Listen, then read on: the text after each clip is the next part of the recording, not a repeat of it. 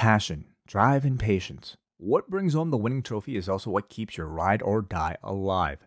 eBay Motors has everything you need to maintain your vehicle and level it up to peak performance. From superchargers, roof racks, exhaust kits, LED lights, and more, whether you're into speed, power, or style, eBay Motors has you covered.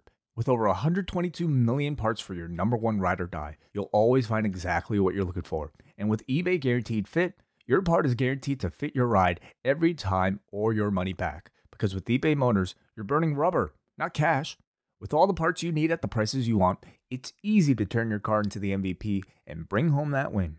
Keep your ride or die alive at ebaymotors.com. Eligible items only, exclusions apply. What's so special about Hero Bread's soft, fluffy, and delicious breads, buns, and tortillas? These ultra low net carb baked goods contain zero sugar, fewer calories, and more protein than the leading brands, and are high in fiber to support gut health. Shop now at hero.co. Hello, everybody, and welcome to another edition of WrestleNomics Radio. I'm Brandon Thurston, broadcasting live and on demand from Buffalo, New York, where yes, it is it actually is snowing today. Uh, today on the program, we will be discussing, oh, I don't know, the Variety article that came out this week on WWE's Upfront in Brooklyn with advertisers, some interesting metrics that were raised by uh, W executives, including Stephanie McMahon. And then on Monday, The Egg popped a rating. Vince McMahon's Cleopatra's Egg popped a rating on Raw. We will discuss that. The showdown at UBS Arena on Long Island, New York. It's coming soon. Uh, part one coming up this week on Monday. WB seems to have no weekly distributor of its regular programming in Japan in 2022. Fast Nationals, we will play the Fast Nationals game. GCW is selling out the Hammerstein Ballroom, and Kristina Salen and WWE have come to a separation agreement. But first, joining me from my immediate south, uh, the ring announcer, the stand up comedian, Chris Gullo. Hello. Hello. Um, I'm actually surprised I still have a voice after uh, announcing last night and doing a crazy main event introduction. So, did you did you destroy your voice introducing? Well, a little bit. yes. Uh, what was the main event last night? We were we were both at this was, this wrestling show last night. Yeah, it was uh, Daniel Garcia and Kevin Blackwood, and mm-hmm. it was a awesome match. Yes, I. uh the the people in the chat are are saying boo the slow mode. They don't like slow mode. Um, but yes, I was uh I was not wrestling. I was um what would you say I was doing last night? Is there a agenting? Agenting, I guess. Producing, carrying out yeah, the the carrying out the wishes of one Brett Stymus, the the promoter of ESW. Uh, but it was fine. It was good. Um, yeah, that a, a very long and intense main event that'll be on IWTV for uh, under under the ESW category. Um, the Bills won on Thanksgiving. Yes, pretty big blowout there. Game today in uh in the Superdome, home of uh, many big draws by ju- the, the Junkyard Dog and people of that nature. So, oh, here's here's the image for people watching on video. We will have visuals as always. So, let us begin. Yeah, we'll get right into it, uh, Brandon. So uh, this is from the Variety article in the TV news section. Uh, WWE touts massive reach and broad distribution and upfront presentation at Survivor Series. So before the in-ring action kicked off at Survivor Series at the Barclays Center on Sunday night, WWE hosted an upfront presentation for advertisers that laid out the company's wide appeal with audiences. We have massive reach and broad distribution available in over 900 million homes 180 countries, 28 languages, and in a non pandemic era, over 500 live events per year, said Stephanie McMahon, WWE's chief brand officer. This gives us the opportunity to engage with your brand globally, nationally, or locally. I love it McMahon when, when I, oh yeah, that, that, that's fine. The blue line means stop talking. Okay. Uh, I love it when brands give give us the opportunity to engage. I mean, that's that's one of the the greatest things in life. Um, so, just one one interesting thing here. We'll, we'll sort of go go through uh, a few of these paragraphs here. This is Variety's article is a byline from Joe Otterson, who often does the the WWE uh, articles here. Um, 500 live events per year. Uh, does this mean that WWE is going to when when the the Florida Loop? This would have to include the Florida Loop if they thought that they were going to do 500 events um, again in the future. Uh, a hundred or something like something probably well over a hundred, maybe 200 of those events are the NXT Florida Loop, which has not happened since, um, you know, early 2020. Um, and, and this would be with a full slate of house shows too. I've got, I've got to look, but I think the house shows are a little bit less frequent than they were, at least in 2019. But WWE decided to cut down on house shows in 2020 as well. Anyway, I don't see this number as reflecting any certainty in their plans. I think this is just, you know, let's put together a highlight reel of numbers that Stephanie McMahon can say, and they have some connection to reality. And I don't think this tells us that much uh, with certainty about what the future will hold for WWE. In fact, I think it's it's a just to go back to the NXT Florida Loop. Is is NXT going to return to running the Florida Loop? Um, I don't know. I don't know why they're not already. Um, maybe there's concerns about COVID. Certainly, with the new vision that they have about developmental, one would think that they want would want to get wrestlers with little experience on the road gaining that experience. Um, but who knows? Who knows what what the new NXT will bring? Uh, nine of the top 15 most followed female athletes in the world across social platforms are WWE superstars. We are the number one most followed sports brand on TikTok. We are the number one sports channel on YouTube and the sixth most viewed channel on YouTube all around the world. That sounds right. And finally, we have a young, diverse fan base. She continued over 75% of our fans are in that sweet spot, 18 to 49. 40% of our audience is women and we over index with both African American and Hispanic audiences. Mm-hmm. So, so, so 75% 18 to 49 set off some alarm bells for people, maybe including me. Uh, certainly that doesn't reflect their linear TV audience live and same day. That's about one third or 34% 35%, some, somewhere between the low 30, you know, like 31%. Maybe they do 36%. Usually it's, it's in that range for both Raw and SmackDown. Uh, can tend to be on the lower end of that range for NXT. Um, AEW Dynamite and Rampage tend to be about 50%, 18 to 49. Um, so there's no, I, I, I wish there were some reference to what the number is that she's referring to. Presumably she's referring to all of WWE's engagement across all of its digital platforms and maybe maybe linear platforms. Maybe it's all being tied in there. Maybe there's some survey that WWE has done and is, is referencing here, but we don't know. Um, I mean, if you think about, if you look at WWE's TV demographics, this idea that, uh, you know, the vast majority of WWE's audience is really P50 plus which flies in the face of any view of what their live audience looks like. Um, if you if you go to a W live show or to the extent to which I'm, I know they're choosing who to who to go to for um, for for fan reactions on TV, but it just doesn't look like there's many people in the audience who are that that far over age 50. TV is old. And it's fun to to react to ratings reports and make fun of how the W fan base, or particularly the NXT TV audience, is very old. But TV is old. People who consume linear TV just tend to be quite a bit older. Um, we can talk about AEW in the same way. Do you really think half of the AEW fan base, whatever fan base means, but I think we have sort of a general idea of what fan base means. You really think half of the NXT, the AEW fan base is over 50 years old?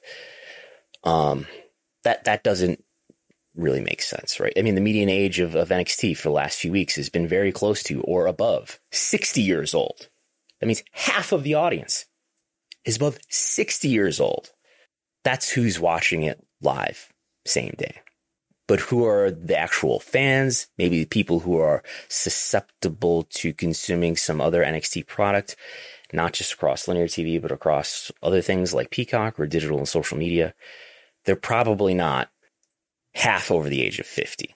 So 75% of our fans are in 18 to 49. Sounds reasonable to me, but I wish there was some reference for what she's actually that for the data that she's actually referring to. I asked WB, they, did, they didn't respond to me. Um, 40% of our audience is women. That's true. That that's true in linear TV. Um, and yeah. you, we, we definitely see that when, when, when I get the numbers for 1849 men and women. 40% women, 60% men. Uh, AEW is about 70% men, 30% women. Um, so that's, that's true in, in the old skewing live same day linear TV audience. I tend to think it's similar for other forms of media engagement uh, and maybe you know live event attendance. Um, and we over index with both African American and Hispanic audiences. Uh, with some data that I saw that was looking at, I think most of Q3 of this year, that definitely looks to be the case. That um, AEW's audience is right about on par with what the the general linear TV audience is, but WWE over indexes with African American and Hispanic audiences. So that's that's definitely checks out. Formal remarks closed with WWE President Nick Khan in a Q&A with host Joe Tessitore. Uh, Khan spoke about WWE's recent decision to move some pay-per-view to Saturday nights, including the success they had with that strategy for SummerSlam in Las Vegas earlier this year, making the first time the event was held on a Saturday. And another first, WWE recently released their entire 2022 pay-per-view schedule. Khan said SummerSlam was also held in a stadium for the first time since 1992, something Khan said the company would be doing more going forward. For the first time in 2022, we're going to do five nights at stadiums, he added. Uh, he said, typically Royal Rumble and WrestleMania have been stadium events. We saw a gap in the marketplace where we can do more. Khan also discussed rights fees for major sports programming, such as the NFL, NHL, and Premier League soccer. The NFL is, of course, the leader with the rights now worth 10 billion in the most recent 11 year deal. With the NHL, Khan pointed out that a decade ago, the Hockey League commanded approximately 200 million per year, whereas now it's worth 625 million a year. Khan then uh, posited that the English Premier League NBC deal is worth 460 million and not the reported 450 million. You're seeing these numbers continue to grow. He said you're seeing them go up for properties ratings are up for properties whose ratings are stable and even for properties whose ratings are down. Yes. Uh, great success means great profit. Mediocre success means profit still. Yep. Um, Nick Khan just reporting that uh, it's not just $450 million, but $460 million between the EPL and NBCU. Um, yeah, I mean, I, I think the deal with the the Premier League and and uh, NBC Universal, uh, as we discussed last week, it, it is a I think near nearly a triple uh, tripling 2.7 2.8x increase in the US TV rights fees for EPL and um, I think WWE rightly views that as encouraging for the potential value that that they'll be able to get in their upcoming negotiations. Um, even though ratings are going down um, I had a, a discussion with with MJ from NJ, who's who's in the chat um, last night about well, if if viewership continues to go down, I, I don't know. Is there a point where where WWE uh, starts to see their their TV rights value diminish? I'm not sure because WWE's rank among other programs, its its performance among programming generally hasn't trended down. Um, I think that's something that we discussed last week. Um, you know, if we if we just look at the the viewership spreadsheet, I think I have a tab here where I'm where where we look at things by year, and even though W's you know even 18 to 49 audience has fallen roughly in half from where it was just a few years ago, let's say, you know, if we look at the the rating, which is not exactly people, but it's a percentage of the national 18 to 49 audience for Raw. In 2015, the average P18 49 rating for Raw uh, was 1.25. And we're almost through the entire year of 2021. And it's, you know, well less than a half of that. What, what is, um, it's averaging 0.51. So 0.51 as a percentage of 0.1 1.25 is it's at about 41%. So you could say about 60% of what WWE had in a P18 49 rating in 2015 has has fallen off. It, more than half of that audience is no longer watching live same day through linear TV. Nonetheless, that rank, if we look at, I think I have it in here, the, the that cable rank on Monday, uh, they were ranking number three in 2015. That was their, is this a median? This is their median rank. Their median rank in 2016 was number four. Their median rank in 2017 was number three.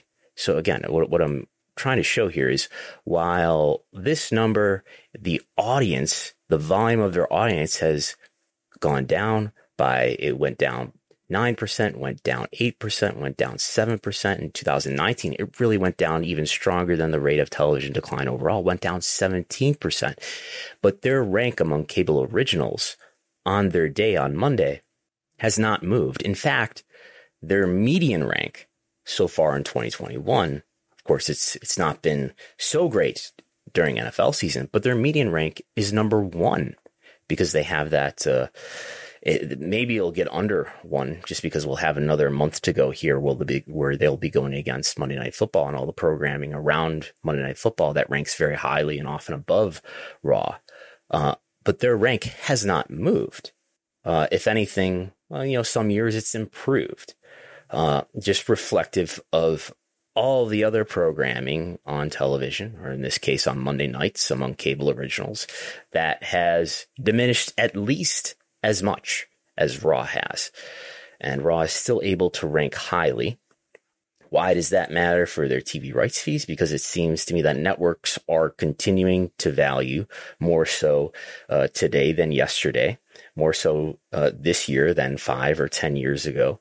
They need their most popular programs to justify the subscriptions that uh, cable customers still pay for uh, to justify the ad revenues, the ad sales that they're able to make to advertisers in an environment where uh, MVPD subs, that is cable and satellite sub subscriptions, are declining, in an environment where large audiences are harder and harder to find, even though the volume of those large audiences uh, is diminishing.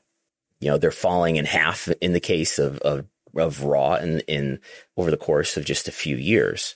Um, but they're uh, the most popular programs uh, seem to be growing in value to networks despite the decline of those audiences, and and, in fact, they're becoming even more valuable because there are fewer and fewer.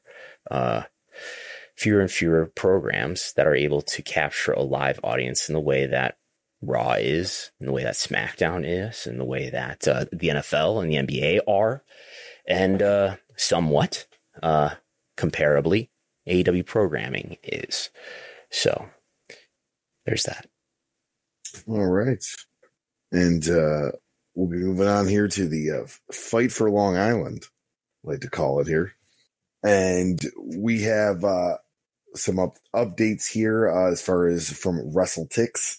Uh, we'll start with uh, Monday uh, Night Raw, which this is a WrestleTix uh, report, and this is as of uh, the 27th here. So available tickets 2,094 uh, with a setup capacity of 7,169. So about 71% of the tickets distributed. So 5,000 tickets, 5,075 tickets uh, distributed. And Edge was just announced for this uh, show as well. Um, and then uh, and they're still doing that deal, uh, the two for one tickets, uh, which actually ended yesterday, but it was a two for one tickets there for Money at where you get two tickets for the price of one. Yes. So usually, I don't know, Raw and Dynamite ticket price seems to be similar. Um, I don't know that we'll ever get any facts about it, but you know, if uh, if Raw is uh, bringing in 5,000 people. It'll surely be a little bit higher uh, by Monday. But, uh, and then Dynamite seems to be bringing in well over 8,500 uh, people. Most of that will be paid in both cases. But um, yeah, I don't know. I was I was going to say that you know with the average ticket price probably being lower for uh, for Raw than for uh, Dynamite, just uh, from W trying to do everything it can to get get these tickets distributed. Um, that the gate for Dynamite would be higher, but that seems to be the case regardless, just by virtue of um, the attendance probably going to be that much higher for Dynamite. Um, I wonder how much WWE cares about this this comparison. They probably do. Um, that's why we're seeing these moves of uh, you know putting tickets on sale, you know, discounted tickets, two for one. Um, Edge has been added. I don't know that that's purely motivated by this comparison in the same venue at UBS Arena. Uh, there's probably larger plans involved with having Edge back. Looking forward to uh, to an, another Edge monologue, hopefully uh, on Monday night. Um, but uh, yeah, it's uh, it's uh, something that that W probably cares about, and it's not just for people like us to say, you know, and and talk to wrestling fans who can compare AEW and W's performance, but uh, but there's probably business partners who will, will notice this as well, um, which is which is really who they care about. So it's one one data point, and maybe there's a few others that are showing something similar in that W obviously has a much larger TV audience. They obviously have a much larger audience in a number of other ways, including on social media, uh, including on YouTube and, and, things like that. These are all, you know, engaging on social media, watching on linear TV. These are things that are not at a high specific cost to the consumer. Things that are at a high specific cost to the consumer, including ticket sales, mainly ticket sales is what we have visibility to. That's where we're seeing, in some cases, more favorable comparisons uh, for AEW versus WWE. Um, we don't have visibility really into merchandise, but the, and, and the volume of, of events for WWE and, and for merchandise for WWE is so much higher than, than, uh, AEW. But, um, but yeah, we're, we're, I think we're starting to see, uh, we don't have a pay per view like to like comparison because obviously WWE doesn't do pay per view in the traditional way, uh, as, uh, AEW does. But, um, yeah, we're seeing in some ways where friction, not just, uh, inconvenience, but where money has to be parted with I think we're starting to see this sort of hardcore fandom that uh, is purported to not matter start to emerge to matter a little bit more over time. I want to ponder this, this question to you here while we're still on this topic. Please do. WWE has been very cost effective, especially in the Khan era. If something doesn't make sense, it's kind of, you know, budget cuts. We see how they've scaled the roster back and all that it now obviously they have to have a live audience for on SmackDown. I'm not getting to that point, but like if popularity continues to drop with live attendance, you know, in this quarter and then maybe the first quarter of 2022, do they really actually scale back house shows and say, hey, this isn't cost effective to run this if we're not drawing what we expect? Or do they still do it to say, hey, look, we have so many live events and this and that and yeah, global I mean, brand. Yeah, just just counting the live events is something that I need to to follow more closely. Are they running the same number of live events that they were running in the summer? Uh, they're running the same number of house shows specifically. Obviously, they're still going to run Raw and SmackDown every week, but are they running the same number of house shows now as they were in the summer? I know in the summer they even canceled one house show. I think it was the Gainesville, Florida house show. Um, in in 2020, before the pandemic, they did significantly cut down on house shows. Um, I see no reason to not expect that house show business won't, or maybe it, we could look into it, hasn't already leveled off and calmed back down. Definitely there was pent up demand uh, that benefited them. They did really well in Q3, the first quarter, uh, with ticketed fans uh, uh back on, on the road. They did really well then. And uh, that business has def- definitely leveled off to some degree. Uh, and I think it will go back to roughly the level that it was at in late 2019 and the the couple months before the pandemic in 2020. And then it will probably make sense if it hasn't already to cut cut down on some house shows that have value in a number of ways beyond just the revenue that they generate directly, both in terms of ticket sales and, and merchandise. Yes, they have value in terms of giving the wrestlers experience. Yes, they have value in terms of promoting the product in a, in a given town. Um, but I don't know that a, a, business that is so much a video business, a media business, um, that's where think more than half of their revenue is coming from. And it's going to be increasing. That, that portion is going to increase over time just because their TV rights fees escalate over time. Um, and when they sign a new TV deal, it'll probably be an upgrade and that'll increase the portion even more, uh, over whatever revenue that they are getting from ticket sales and from consumer products. So, uh, yeah, I, I think I would expect that we will see, uh, shows cut back on a bit. I mean, I ideally you you want to be in a situation where um, if you could draw, you know, eight thousand people to a venue and it was the same venue every week, uh, if you could, you know, run TV out of the performance center somehow and save all that money again. Um, I don't think we're going to see that. I think if if nothing else, the even if it would be more cost effective to make a deal with I don't know, Disney World or some some pipe dream like that and run TV every week out of a out of a central location or something like that. Nick Khan would probably find a place in Las Vegas for WWE to run every week. Uh, but um, I was just going to bring that up. Like have a a daily show. It kind of takes replaces the Florida loop for NXT and maybe some of the things, and you have like live WWE wrestling every day, and you know at the Bellagio, whatever.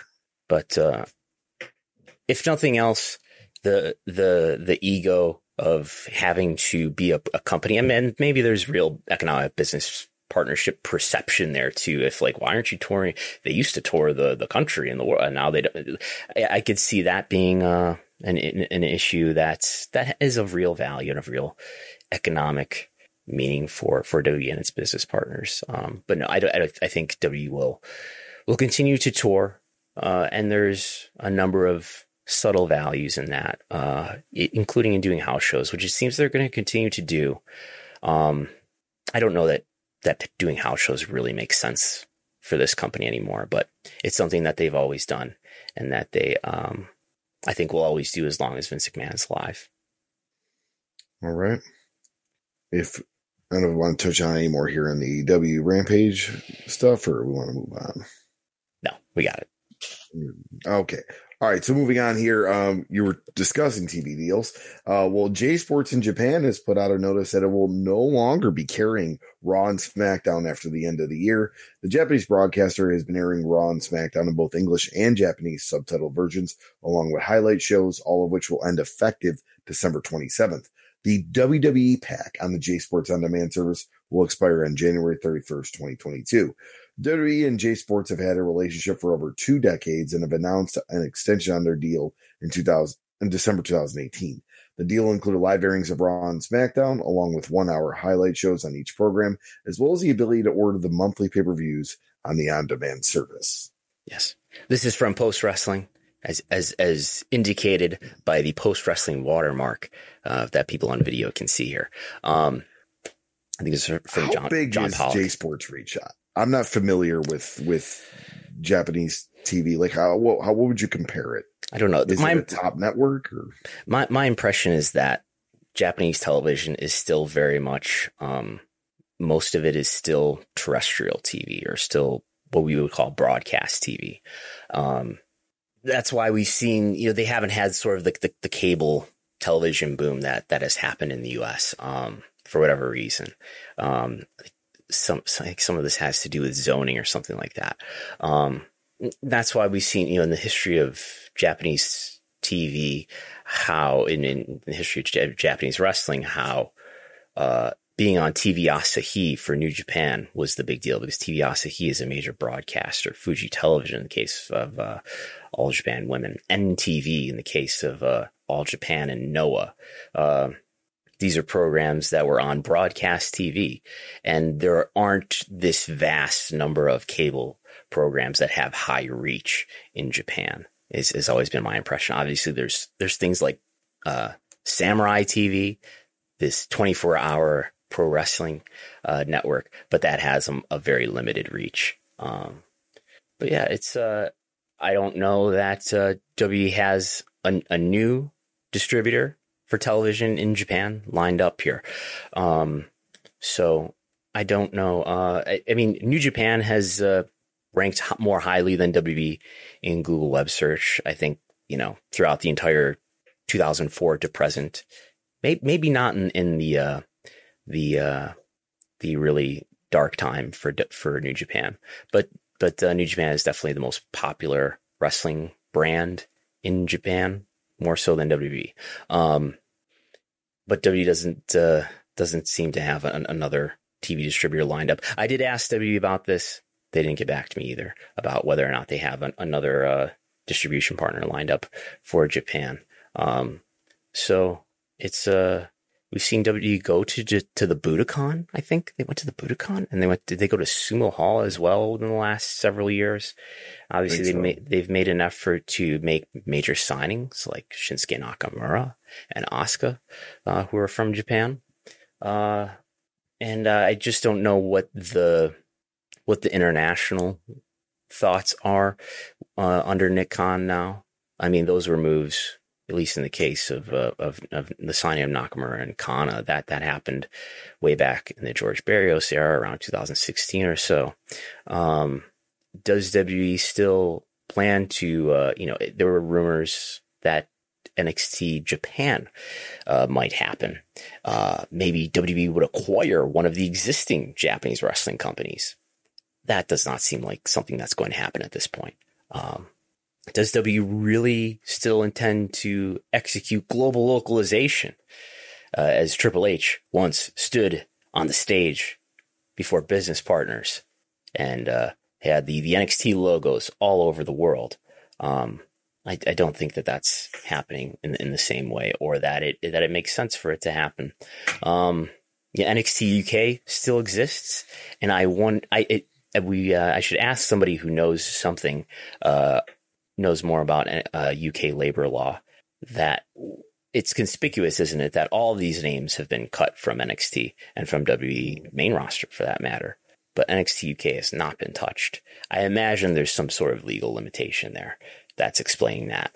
Um, I would guess Could, that that WWE f- feels that um, why why did we do this this NXT UK thing? It's it's it's an expense for us. Uh, yes, it, it, it, served as a bulwark for World of Sport, and, and we got to swallow up uh, progress and ICW in the process. So maybe, yeah, there was some benefit there, but I, I don't know what the val- continued value is in having that there. Well, I mean, yeah, I mean, the NXT UK thing has blown my mind that there has been any, just even a couple like releases and all that. And they did just open that performance center not too long ago. I mean, it's like a scaled down version of what they have in Orlando, but what do you think the deals, and I don't know if we have any contract really information, but are the deals maybe like exclusive contracts, but appearance deals?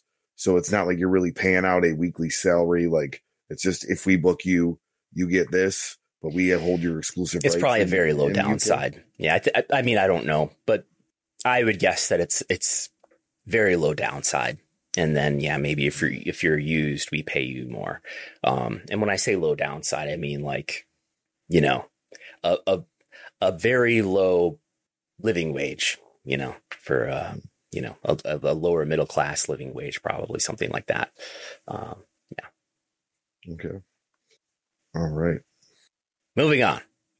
Uh i've been working and when we are working right now as I, I was showing gullo before um before we went live here that I am right at this moment. Oh no, there's been an error. My script has failed because I have the Excel spreadsheet open. That's why it failed. Uh, but anyway, I've been using Python to scrape a number of data resources. Um, basically, my my long term plan here uh, is to which I've I've been doing since uh, for about a year here, I got a Python ebook for Christmas last year. And a couple months after I got it, I finally started to read it and practice with it. And I've been uh, doing some scripting of Python, which is a uh, programming language. And now, you know, one of the things that I wanted to do when we first, uh, when I first started doing this is use it to scrape all this data that is on the internet. All this great data is on the internet from sources like Google Trends, most obviously. Uh, Cagematch is this awesome resource of match results. Uh, Showbuzz Daily has all of this TV ratings data. Uh, I report some of it. So, uh, uh, there's a website called Social Blade that uh, has a lot of social media data. Just last week, I think we discussed how I was scraping the Wikipedia personnel lists to get an idea over time uh, of what what WWE's roster count was. So, um, so I've spent the last year or so writing a lot of different scripts, probably very inefficiently. But so of late, what I've been doing is taking these scripts. I don't know. I don't know if this will make any sense to anybody, but make turning them into functions so that they are they are easy to manipulate in terms of say I want to scrape a certain year of Cagematch results. All I got to do is change a number and then run it. Boom. It goes and grabs all of that data. Um, so I'm figuring out how to not only take these scripts, but to turn them into functions that can uh, just have certain parameters changed easily, and they can go and, and uh, scrape a, a variety of data pretty efficiently and easily. And then what I want to do is schedule all these scripts to run periodically so that they keep a running collection of all the data. So one of the challenges is that yes, we have all this great data out here, and I think this is something that was a current to me for a long time is that yes, you can look up, for example, what a given video has in terms of a view count on YouTube.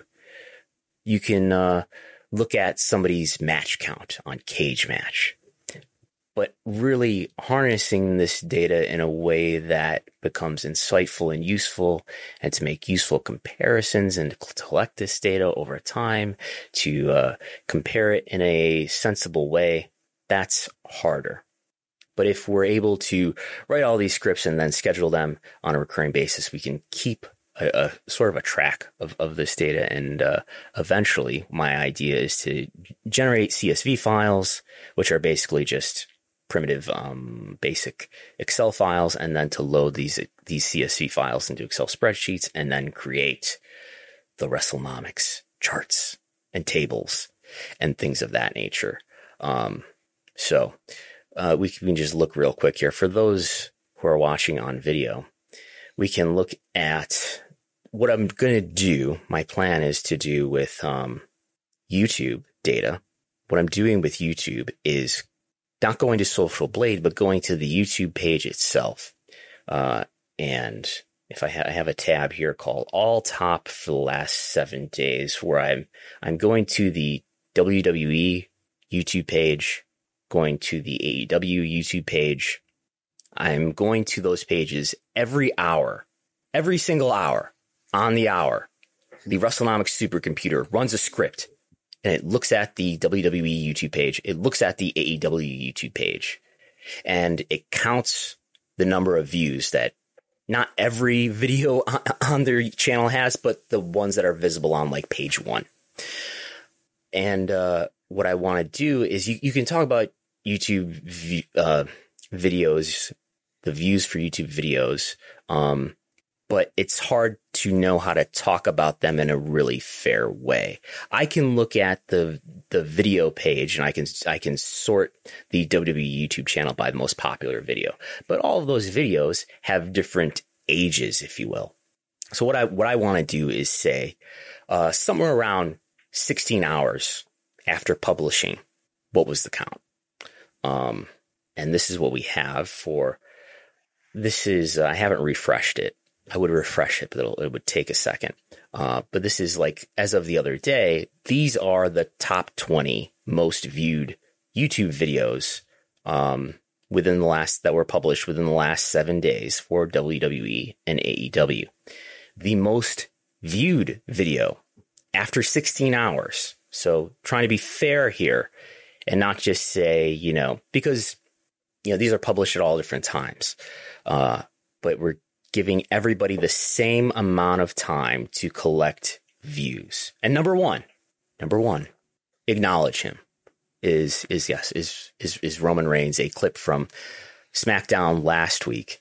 So this is, uh, this is about a day old, but from SmackDown last week, uh, an angle with King Woods and Big E and Roman Reigns and the, and the Bloodline that did over 1 million views 16 hours after publishing. Uh, number two is a top 10 uh, highlight video of SmackDown in its entirety. And then number three is uh, this CM Punk and MJF uh, angle where they did their, their big promo on Dynamite. Um, so just things like that. That's, I mean, like ultimately long term for the, for the sake of, WrestleNomics is the idea is to generate reports like this. And maybe this is something that becomes part of a, of a, another tier on Patreon for, uh, for WrestleNomics readers and listeners. I find it very interesting that the highlight recap videos are like some of the top videos on there because I think a lot of the audience probably just consumes that on YouTube other than watching Raw and SmackDown. Right. Like, oh, I'll just see what happened, you know? And and that's part of what, what I what I want to look at here or could be looked at here is that you know, as as people will remind me on Twitter when I report the ratings sometimes, well, nobody watches TV anymore. All right, well, let's let's see if we can take a look at, at um at YouTube views and look at how many views they're getting. Okay, well that's just a data point out of context, but let's look at this over time. Are there certain weeks and and I'll figure out how to analyze this hopefully in a meaningful way. But are there certain weeks where the views are really high or the views are lower? Uh, are there certain segments? It's sort of like a quarter hour stand in, you know. And I think it's more fair than quarter hours, in fact, to look at these these segments. Quarter hours are uh, are complicated by the fact that they include commercials, by the fact that they include other segments within your 15 minute period, by the fact that they include, well, I guess they, the YouTube view also, YouTube video also includes other people, but it's one, one segment per video. It's not two or three segments per 15 minutes, and it doesn't include the commercial as part of that measurement.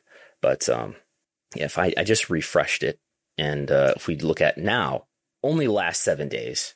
Um, now the CM Punk and MJF video because we don't have we don't have any, any SmackDown measured here yet because I don't think we're quite 16 hours away from SmackDown having happened as we record this right now.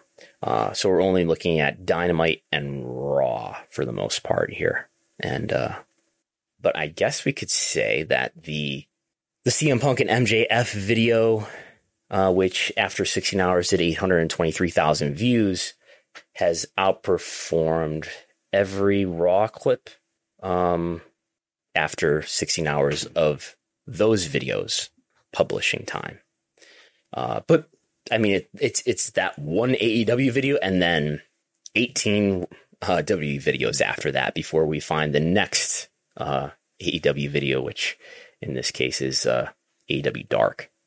So I don't know if I just analyze this in in a perfect way, but first we get the data, and then this is just a sort of a sneak preview. First we get the data, and then I work on trying to make sense of this data. All right, uh, we're gonna move on. Move on to Fast Nationals. Yes, and uh, yeah, we uh, we'll start here. Uh, Andrew Zarian uh, reported AEW Dynamite Fast Nationals, 809,000 uh, with uh, an 18 to 49, uh, 344,000. And that's because obviously we didn't have the actual ratings, official ratings come out because of the Thanksgiving holiday. Um, and then Brandon, you touched on on Twitter Based on these fast nationals for Dynamite, I would expect final ratings releasing Monday. Total 855,000, down 15%. Uh, 375,000, 18 to 49, which would be a 0.29, 18 to 49 rating, which would be down 22%. Yes. Uh, and then for SmackDown and Rampage, uh, based on the fast nationals, uh, your estimate for the finals would be SmackDown 2.08 million with a 0.56 and 18 to 49. And then Rampage would be 425,000 with a 0.19 in the 18 to 49. Uh, that would be the lowest total and second lowest demo for Rampage yet. SmackDown would be close to last week, which would be the lowest P2 plus in months. Yes. Which was the lowest. Demo. Never pass up an opportunity to uh, report fast nationals. Uh, at a time like a holiday. Uh, but the Dynamite rating was way down. It was um, the night before Thanksgiving and the night after Thanksgiving in the case of Rampage. Um, Dynamite ratings have been on the low side lately. Maybe some of that is due to uh, the uh, the NHL live broadcasts causing a uh, a broadcast out of prime time on the West Coast. Um, a lot of it probably too is coming off of the peak in interest that followed the debuts of CM Punk and Bryan Danielson.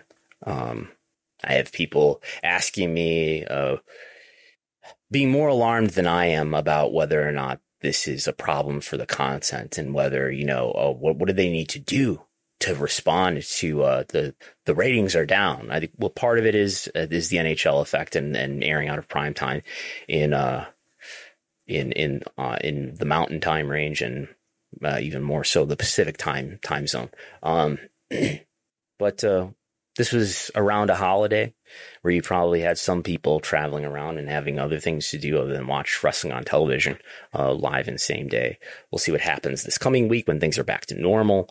And uh, but I expect that that Dynamite, at least not not Rampage. Rampage is not affected by by airing out of prime time. Uh, but Dynamite will continue to, I don't know, hover in this 900,000 viewer range. Uh, I would expect it to do better than this 800,000 viewer range, but we'll hover around this 900,000 viewer range for the rest of the year as it is uh, broadcast on the same night as the NHL every week for the rest of the year until Dynamite moves to TBS. Um, there's that. Uh, the Rampage rating will be the second lowest rating ever, probably. Um, what did I say here? It'll be the lowest total. It'll be the second lowest ever uh, in P18 of 49 since August, since its debut in August. Um, the SmackDown rating is uh, very similar, it looks like, to what it did last week. Well, last week was the lowest, um, I believe it was the lowest total audience. Yes, it was the lowest total audience since August. So what's the meaning of that? I don't know. This was, again, in the case of SmackDown, this was the Friday after Thanksgiving. Uh, maybe pe- some people had better things to do uh, than watch SmackDown on Fox, but we'll see uh, what happens next week to see if these data points continue to show a trend of is this this is SmackDown now going to to flirt with this two million viewers uh, milestone, or is it going to go back up to the two point one that it was at before and getting into the 0.60 range in the demo? Uh, we'll see see a lot of promotion from it from Fox. I watched the uh yes, I saw the that. Bears Lions game on Fox for Thanksgiving, and uh, a lot of promotion for That's right. SmackDown. That's right. They're uh I mean, and that's one of the things that was that was hyped here is that they're going to have these these partnerships that will help WWE get uh, more promotion during sports, and they've said the same thing for NBC Universal is that they're going to to promote WWE more during sports games. Um, that's what we're seeing. Um, is it going to translate to viewership? I doubt it. Uh, I haven't really seen anything on the NBC Universal side of things. yeah, I, I think I think there was like a is there, who has the NASCAR rights? Does NBC have? I don't know. Anyway, maybe that's Fox too. But um, Yeah. So. yeah, we'll see. We'll see what happens. I mean, um, I don't, I don't see.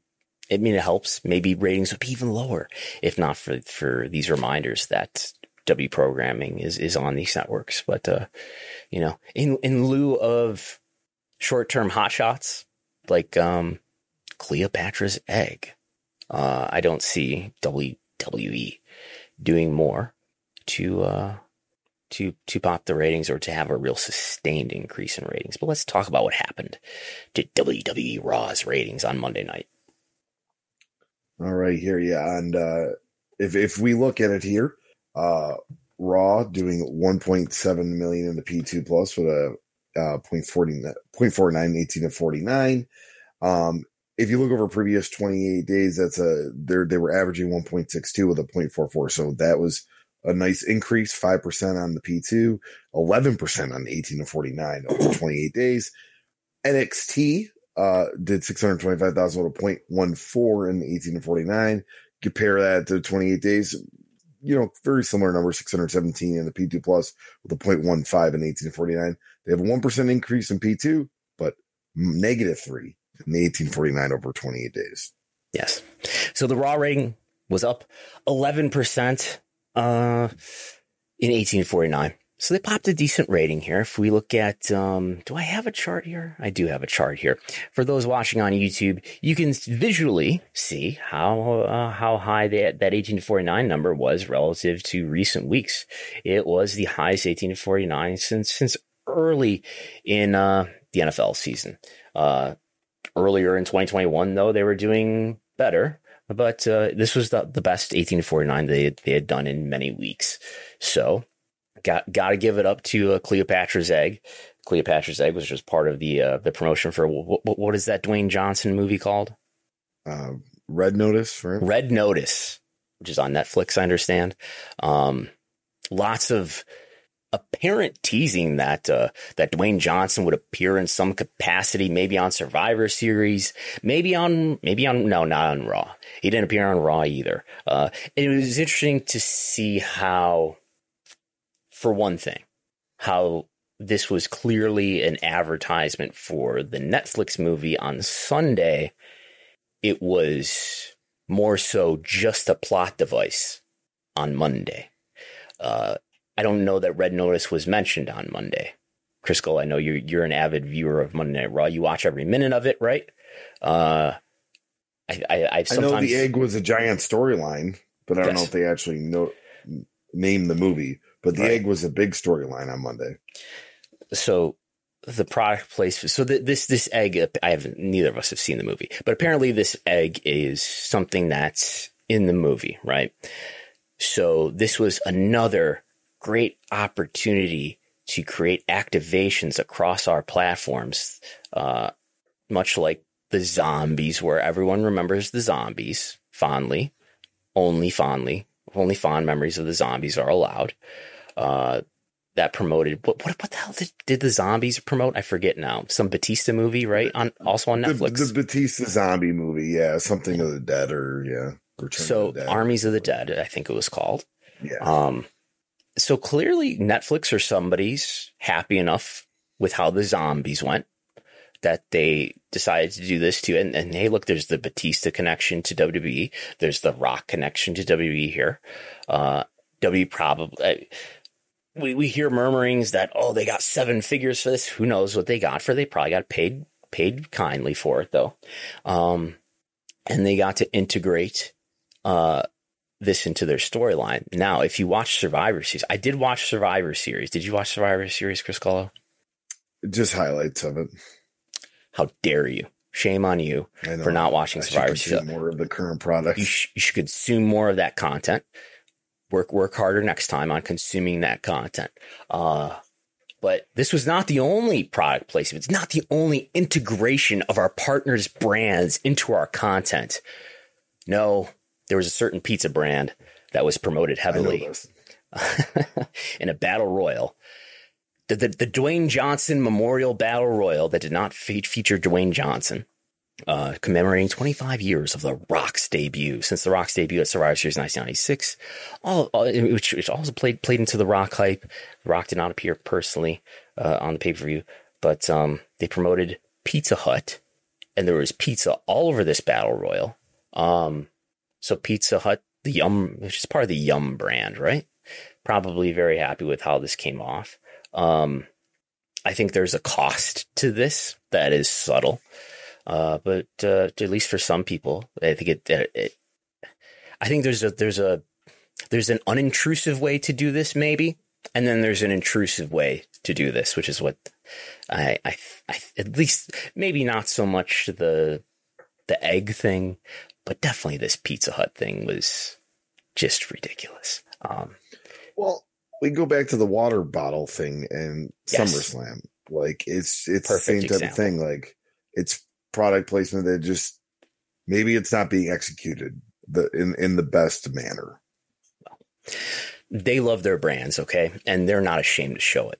Uh, but you, when when um, the WQ3 earnings call happened, one of the more memorable highlights uh, among all the exciting details and, and, and things that were said on that call was um, Stephanie highlighting how, you know, can Patrick Mahomes, you know, the NFL is so great, but can Patrick Mahomes, you know, sp- sp- spray down everybody with a super soaker of Nestle Pure Life water?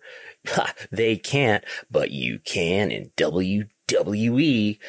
And uh, that's one of the they see as their great selling points is that you know yeah the NFL and the NBA and all these other programs they can advertise your product, but we can integrate your product into the content.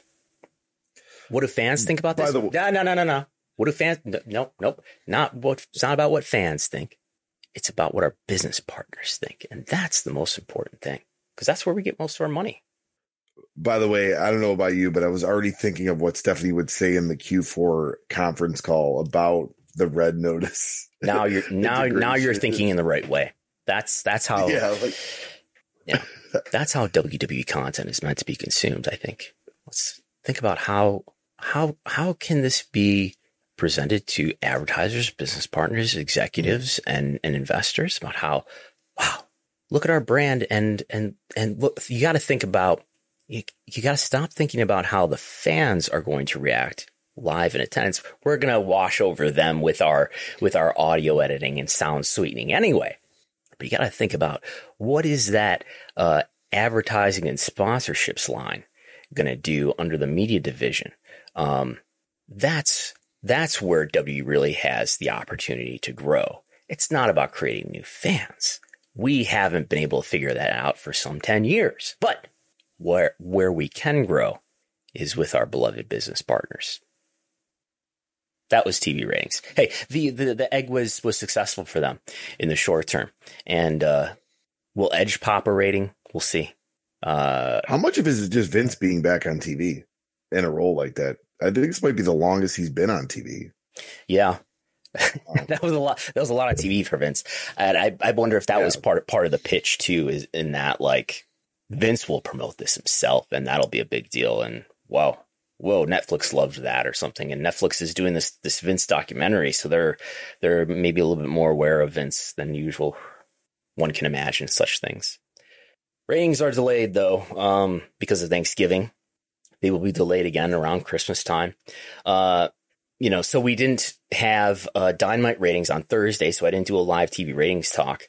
Uh, thank God that we got Fast Nationals on Friday. I don't know what we would have done. We would have we would have been hankering and, and not getting our ratings fixed. We would have been having to scratch our necks and whatnot.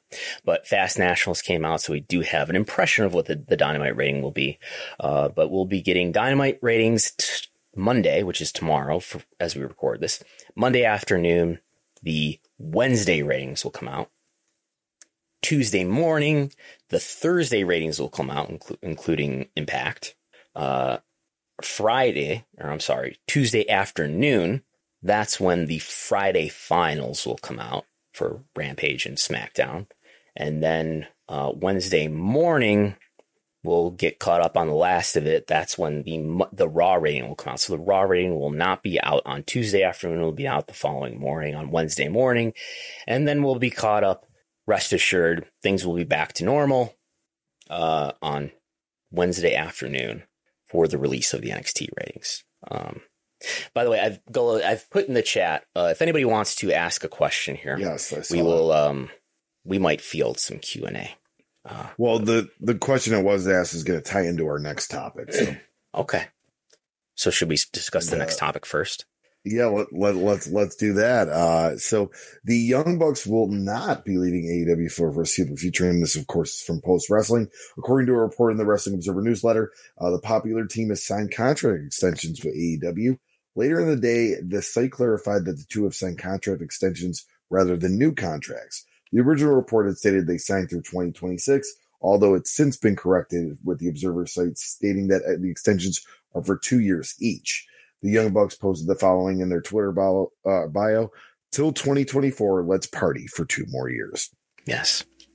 I think it raises questions about what what's the timing? Is there similar timing for other EVPs or others who were early signings for AEW? You know, what's and I, I don't know the answer to the question. I don't know that anybody is going to publicly answer the question, but uh, what's the term of Cody's contract? What's the term of the Kenny Omega contract? Um, are how close even was this contract to expiring? I don't know. Uh, but we are at, you know, it was January 2019 when they signed. Uh, so 19, 20, 22, maybe they were three year contracts. I don't know. Um, and the, the question we have in the chat is, uh, and this is from Ryoga 316. With the Young Bucks extending their contracts, does this also apply to those who have full time tier three, four contracts in AEW if they choose that option over renewing their contracts? What is this? Can, so, can, can you explain this to me? So, so I, I, think what he's kind of asking is this something extensions instead of renewing contracts is something that would be maybe pursued for other talents in the tier three, four. So probably not the top tier, but lower cards. Does I'm assuming that's also apply to those who have full time contracts in AEW if they choose that option. I'm not sure what this this question means. Uh, do you understand the question? Oh, like I said, I, I think what he's it's phrased lower, but I think what he's asking is is like is extensions instead of renewals something that they'll do for maybe the lower tier contracts, full time talent. I don't know. Maybe. Yeah. All right and uh, we will. Uh, any anything else on this? Um, I just you know I'm not surprised on this. I, I don't think anybody really is. No. So. No, and then I think right, uh, I think in the case of the Young Bucks, Cody, at least those two. Maybe Kenny's different, but um, yeah, their value, they're most valuable to AEW, um, and they're you know the, the the notion of going to WWE or going to um to New Japan, I guess. Uh, they're not as valuable there unless WWE wants to overpay for them for this for the sake of taking them away. There's value for WWE in taking stars away from AEW. Um, but the thing that that WWE has going against itself, if it wants to do that, is that these people know that they're not going to be creatively fulfilled there. so there's that. All right, we'll move on here. And if uh, you want you want to get into the WrestleTix uh, tweet, or I can. So GCW, so. Game Changer Wrestling, is uh, running the Hammerstein Ballroom in the Manhattan Center on January 23rd next year, and they have sold out the building. Uh, apparently, yeah, two, over 2,000 tickets are distributed, and uh, we've got some some some more notes from Post Wrestling. Yep. So GCW sells out Hammerstein Ballroom. Uh, Game Changer Wrestling has sold out the Hammerstein Ballroom for its show on January 23rd, 2022, with the company announcing the achievement on Friday morning. The show is expected to have over 2,000 fans in attendance as the promotion scaled the building to break prior sellout marks in pro wrestling in the building. It's a huge accomplishment for the group given no matches have been announced and it's based on the buzz of the company and the idea that this will be a historic event for the promotion the fans want to be part of, which has traditionally been a major factor when it comes to drawing. The next question will be uh, the promotion and what if and what it can generate on pay per view through FITE TV at this event would have to be in contention for GCW's most purchased of all time. Yeah, I will probably never hear of it though. Um, it's you know FITE FITE TV's numbers are certainly not publicly reported, and I mean if they if, if they were a publicly traded company, it's not like they would be giving in individual sales of individual events. Uh, but it could be could very well be their most uh, their most sold pay per view yet. Um, I guess the question that is interesting to think about here: What is the number three wrestling company in the U.S.? WWE, AEW. Who's number three? Yeah, I think that question is. Uh, I mean, if you just look at current popularity, would it be game changer? I mean, Ring of Honor, obviously, we know what's going on there. Impact. I mean, they're selling out the Sam's Town Casino in Las Vegas, but that's not a lot of fans. It's like 700, I think, or something. Mm-hmm. Um, and MLW is doing okay, but still not consistent touring. NWA, um, I think they might still be doing, I don't even know if they're still, if they're doing fans on their studio tapings. I could be wrong with that. I'm not sure. Um, but GCW, constant buzz. You've seen, you know, Matt Cardona, Jon Moxley, and others like create kind of viralness on social media with doing stuff with them. So, and the Briscoes and Yeah, I get, then there's a big difference between GCW and all those o- the other companies that you just mentioned. In that GCW is, is an independent company. What do I mean by that? You know, in in this like this is a very non-technical term at this point, I guess, but like they're an indie wrestling company. Um, NWA is not an indie wrestling company. Impact certainly is not an indie wrestling company in the in the, in the same sense that I mean right now. Uh, MLW, NWA, Impact are not indie wrestling companies in the way that GCW is an indie wrestling company. Uh, you know, and because they're not, maybe in some ways it's harder for them to get this surge of grassroots fandom. Um, they're all those other companies that we just mentioned, whatever they are, uh, Impact, MLW, NWA, maybe there's others that we could rope in here too. They're coming f- to this probably appropriately from sort of a media distribution approach, right? Like we talked about a number of times here, the pro wrestling business is not that viable as as just a live event business. It's more viable if you can sell media of some form to somebody. Uh, and WWE and AEW are the biggest beneficiaries and examples of that. Uh, majority of their revenue comes from media, comes from the broadcasts of their events. Uh, but GCW, they're they're in the media business too. Clearly, uh, they're selling pay per views through FITE TV. They were they were involved with IWTV. There's clearly some legal dispute happening there. Uh, but this is a company that that tours around the country and does these sort of smaller scale live events in a way that none of those other companies are. Um, certainly, in terms of zeitgeist or buzz, uh, GCW has has the strongest trajectory momentum in that way. Um, yes. I just one thing I think they do too is they really uh identity of talent, and I mean by that is like Mm.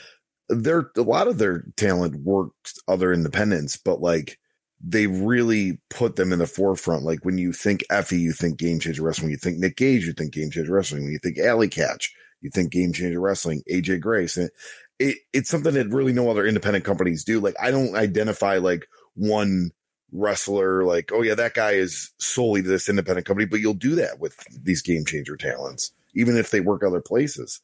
And and uh, I, I think that's something that they do on a whole different level, not any other independents. Very ECW esque, which people compare them to, And, like and 1995 ECW. the the wrestlers who you just mentioned there.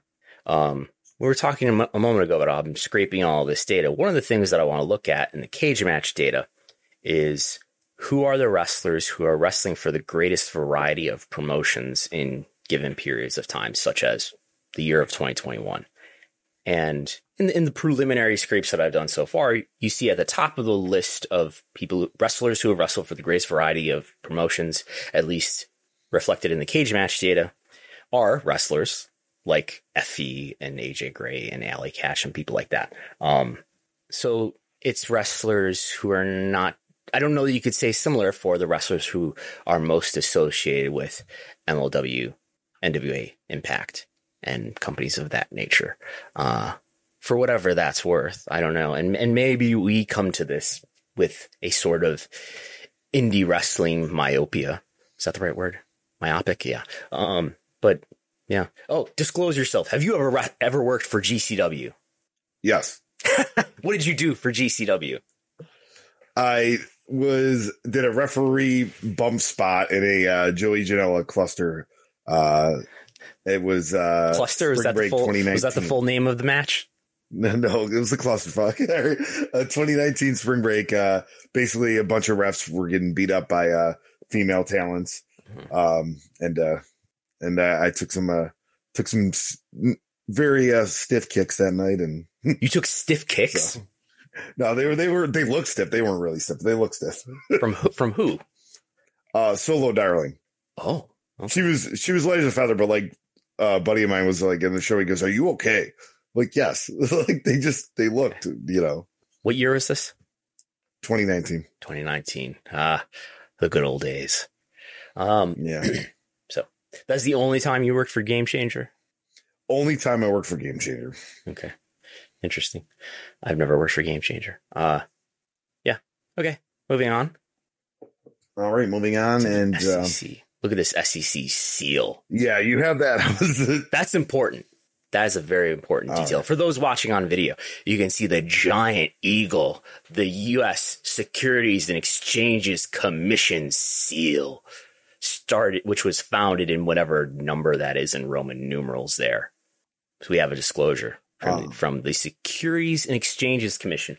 I'll, I'll I'll just say that you can read it in a moment, but we had okay. on Friday, Friday, you can sign up for email alerts uh, from from W's investor uh, relations website, and and and and a lot of things, a lot of those things come out on Friday, you know, afternoons, often late in the week, maybe to I don't know, just this isn't huge news for the stock price, but you know, a, a lot of these things come out after the market close and so forth. Um, and I got this email alert on Friday afternoon. And usually I'm like, oh, what what is it? Is it a form four? Uh, f- f- form four for the unacquainted. Are are you are because someone has uh, acquired or disposed of, which it means sold stock. Uh, so I can kind of see that, but th- but then I, d- I didn't see a form four. I saw an eight K. You know what an eight K is? No.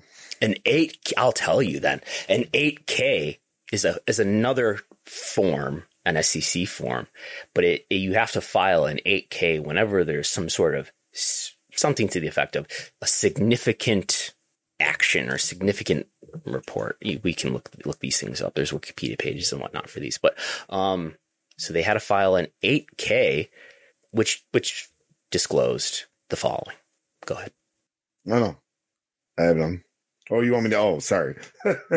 You were coming on. Oh, yeah. On November Read the blue slide.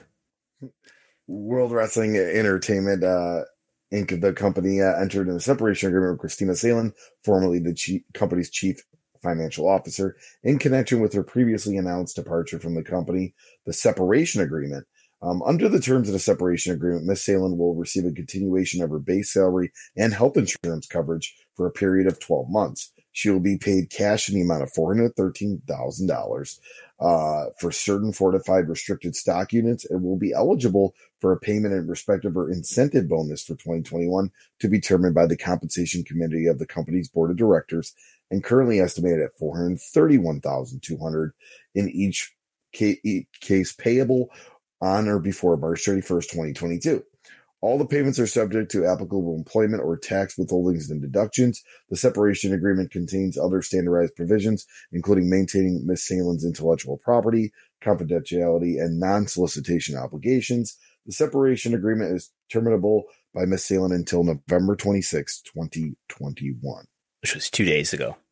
Um, so, one thing that's often disclosed in the proxy statement, I'm guessing it's related to this, is that so the proxy statement is something that comes out every year. We just, I think we just, I'm sure we discussed it. Uh, it usually comes out in in March, around March. I think it came out in, in like early April this year.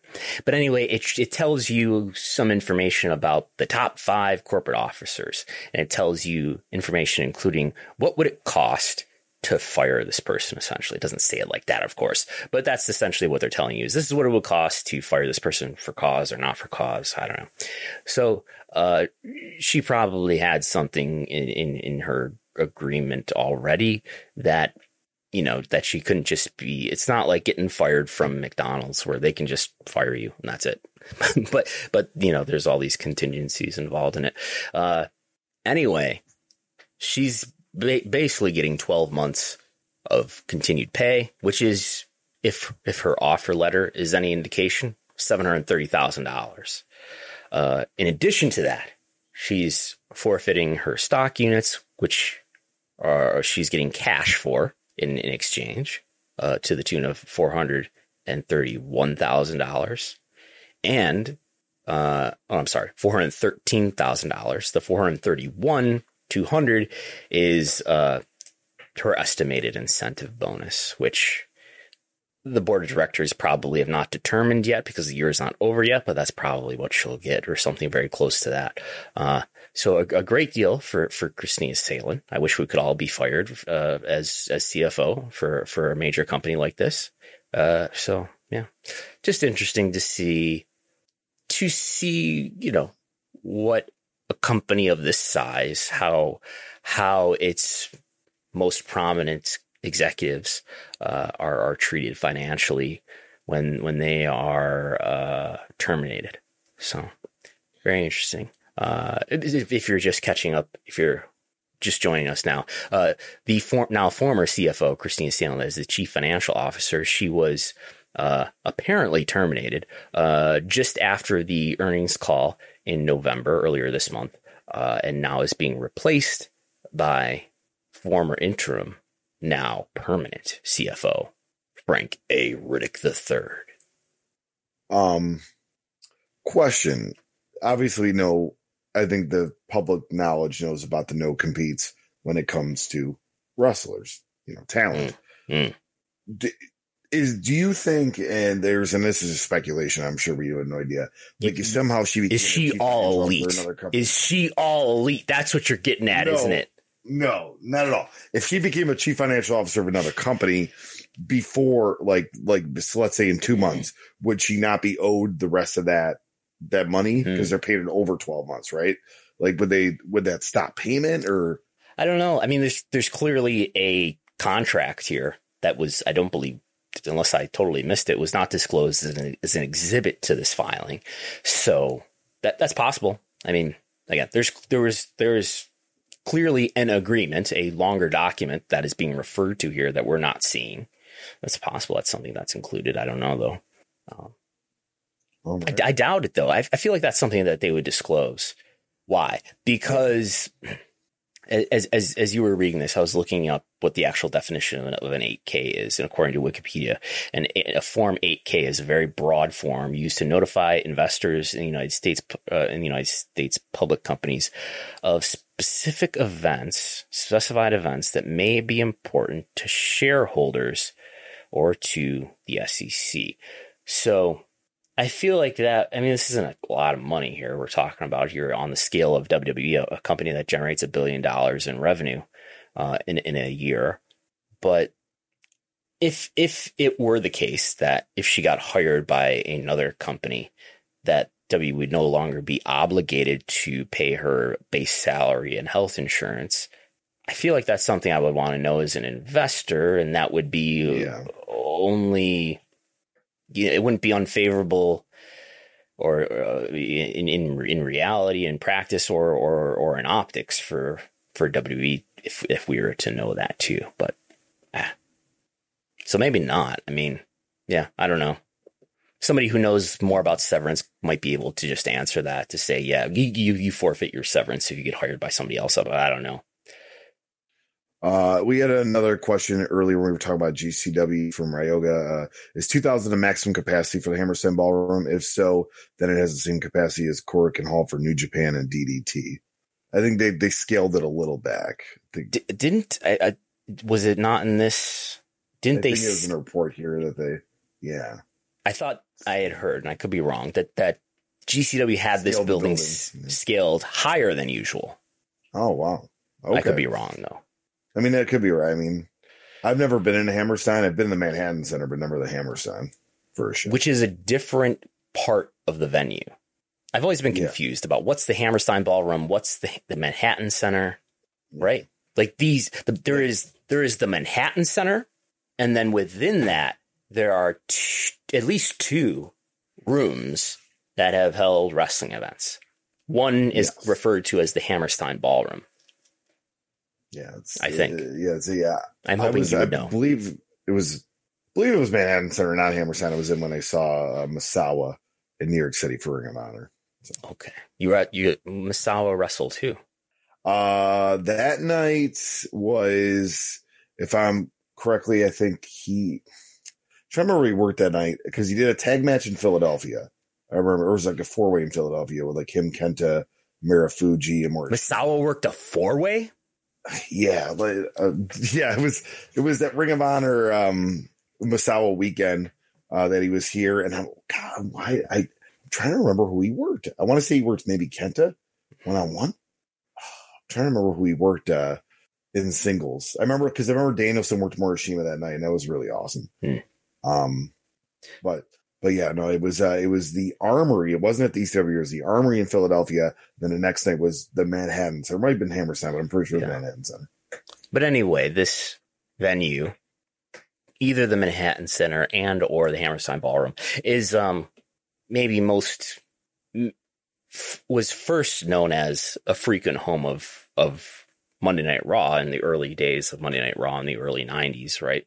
Um, but it's housed everything from ECW events to memorable Ring of Honor events, like you're referring to, and the the, the Joe Kobashi uh, match uh, was, was in this building. The ECW One Night Stands were in this building, I believe. Yeah.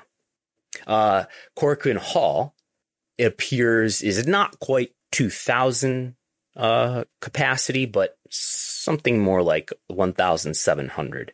Uh, it's it seems that uh, the the 2,000 attendance reports uh, that have been reported as a sellout for Korakuen Hall over the years has been somewhat exaggerated by by a couple hundred. Yeah. And I think that's all. Do we have do do, do a quick scan for uh, questions or interesting comments in the chat?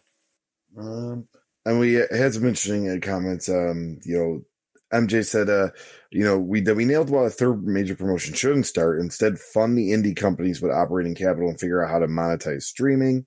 Um, especially with all the free agents out there, fans will support it presented as an option. Um, let's see here. He also kind of commented on the uh, sponsorship with uh, paid ads on like Big E's Instagram eating Pizza Hut would be more effective integration, but they got to, you know, but then they got to pay Big E. They need to figure that out. Um, and he was talking about this. This is actually very interesting. Uh, this is all signs that the company is peaked on growth and is now looking under the cushions of sponsorship dollars. Why not sell branding on the ring for big money? That is interesting that they have not gone in that angle yet. Um, that we see in the NBA and NASCAR most Yeah. prominently where there's advertisements everywhere. Uh, I mean, WCW did it with Slim Jim, Halloween Havoc. Yeah. Uh, I'm actually kind of shocked there isn't a lot of branding on the ring mats and skirts. You would you would think if, if Vince really loves his business partners, he would do that, but maybe he just doesn't love his business partners enough. I don't know. I I, I mean, they're not dynamic enough. I mean, I think I've it's something that that Meltzer has said, and I tend to believe it's true. Is that Vince doesn't want to do that for whatever reason. He thinks. I mean, that's where he draws the line. There of all Um, places. We did just get a question, Ramir. Why people always come back to watch WWE no matter what will happen? I was hoping you'd read that. One of the great mysteries of our lifetimes.